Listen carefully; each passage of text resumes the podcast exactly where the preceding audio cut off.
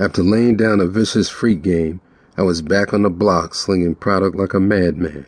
Every one of my pockets was filled with money. And it was crazy to me how in such a short period of time I had the block on smash. All I could concentrate on at this point was getting my money up. The way money was flowing through the strip, I had no doubt that getting it was exactly what I was going to do. Turning around at the sound of thunderous music approaching, I came face to face with a group of dudes I wasn't prepared to see.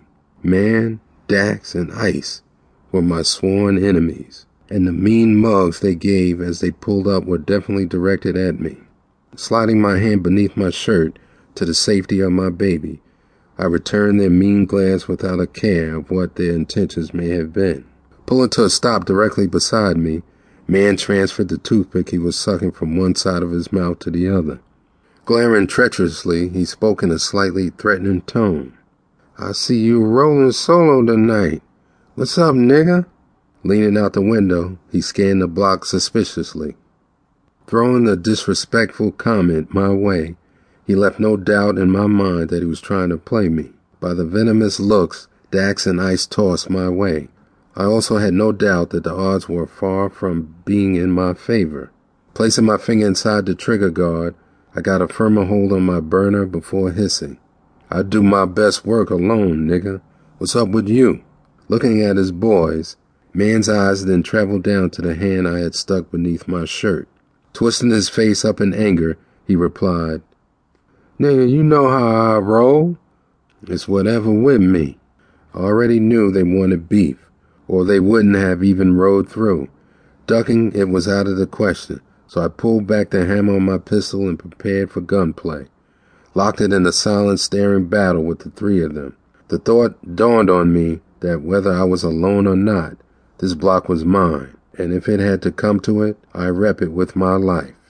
Snapping, I said, Fuck you, nigga. What you want it to be? Whipping the magnum out, I saw the glint of steel being raised in the back seat. At the same moment, I heard a familiar voice loudly asking, What's the deal, bro? If there's a problem, let's get that shit over with.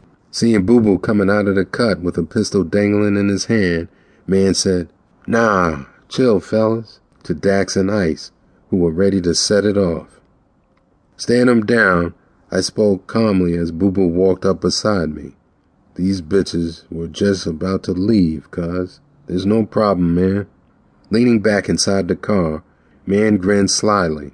I'll be seeing you, nigga. Neither Dax nor Ice uttered a word, which wasn't unusual because they had a reputation for letting their pistols speak for them. Be careful, you hear? Laughing, Mann turned the system back up and pulled off. Putting his gun away, Boo Boo watched his pearl white Cadillac turn the corner.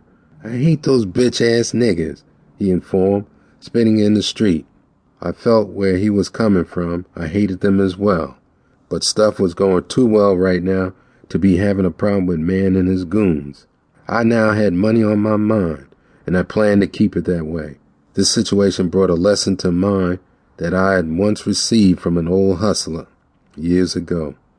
He had said that only a broke nigger had time for beef, while a paid one couldn't afford to take the loss. Those words suddenly made sense to me, and I damn sure wasn't in a position to be taking any losses. No longer able to see the caddy, I put my pistol away.